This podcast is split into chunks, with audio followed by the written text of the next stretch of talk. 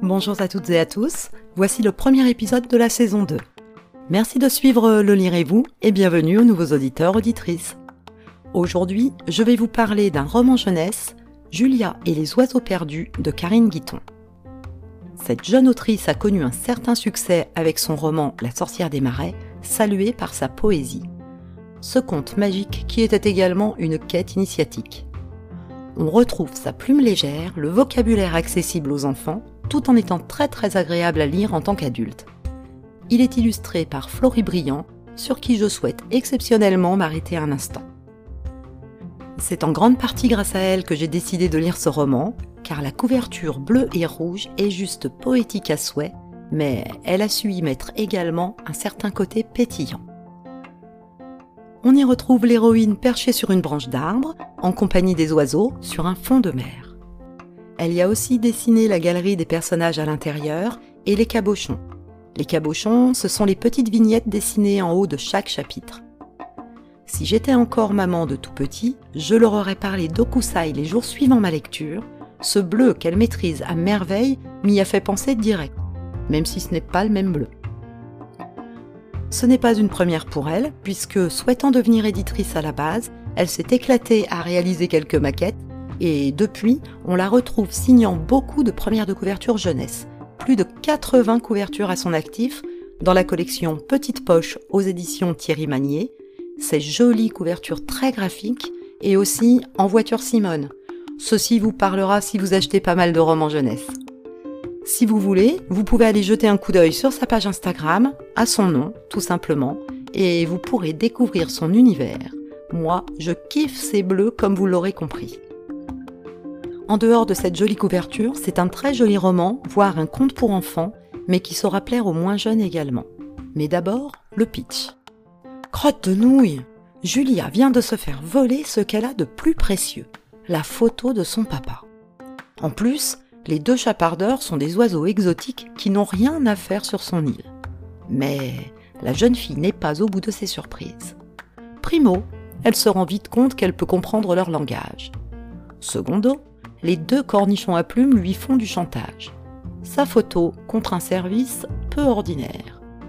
Pour remplir sa part du marché, Julia va s'embarquer dans une drôle d'enquête qui l'amènera bien plus loin que ce qu'elle avait imaginé. On y fait donc la connaissance de Julia, 8 ans, qui vit sur une île avec sa mère et sa grand-mère, qui tiennent la seule épicerie de l'île. Elle ne connaît pas son papa, qui n'a été qu'une très brève histoire pour sa maman. On va suivre ses aventures, la vie au village et surtout l'arrivée de deux oiseaux étranges, espèces inconnues, qui ont alors une requête pour Julia.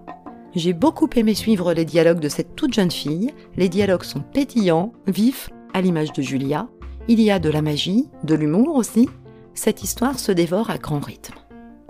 Il y a pas mal de sujets abordés, le manque du père, les secrets de famille, l'intuition des enfants à sentir ses secrets, les états d'âme de cet âge, les querelles entre voisins, les rapports entre enfants, amis ou ennemis, le manque terrible du ou de la meilleure amie qui déménage, avec un peu d'enquête par-dessus tout ça, et vous avez vraiment là un roman jeunesse très réussi. Et la fin est pleine d'émotions sur plusieurs plans. Sans spoiler, j'ai été moi-même très touchée par la fin, par la raison qui fait que les oiseaux parlent à Julia. Alors, il va plaire à qui ce roman ? Aux enfants de 8 à 12 ans environ, qui se reconnaîtront peut-être en elle ou en ses camarades, son ennemi juré ou sa meilleure amie. Le ton est léger et grave à la fois, il y a vraiment plein de rebondissements, on ne s'ennuie vraiment pas. On suit sa mission qui sera mise à péril plusieurs fois et qui donnera l'occasion à Julia de bénéficier d'aide de personnes parfois inattendues. Je rajoute que les grossièretés sont du genre fesses de mouche, cornichons à plumes, limaces moisies, ça vous donne une idée du public ciblé. Avec donc un peu d'enquête aussi, et il sera apprécié autant en lecture seule que lu par les parents, qui auront certainement beaucoup de plaisir à découvrir cette jolie histoire. Un beau cadeau à faire aux enfants que vous connaissez ou pas, je pense qu'il a vraiment tous les ingrédients pour toucher la majorité de filles ou de garçons de cet âge. Julia ou les oiseaux perdus, de Karine Guitton, sorti le 6 juillet 2022 en grand format aux éditions jeunesse et en e-book. Si vous entendez ce message, c'est que vous m'avez écouté jusqu'au bout, et pour ça, merci du fond du cœur, j'espère qu'il vous a plu. Si c'est le cas, je vous invite à laisser un avis sur la plateforme où vous l'écoutez, Deezer, Spotify, Anchor ou autre, et à partager l'épisode autour de vous.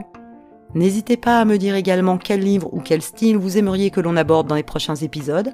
Pour ça, postez-le moi en commentaire ou bien sur les réseaux sociaux. Et à la semaine prochaine!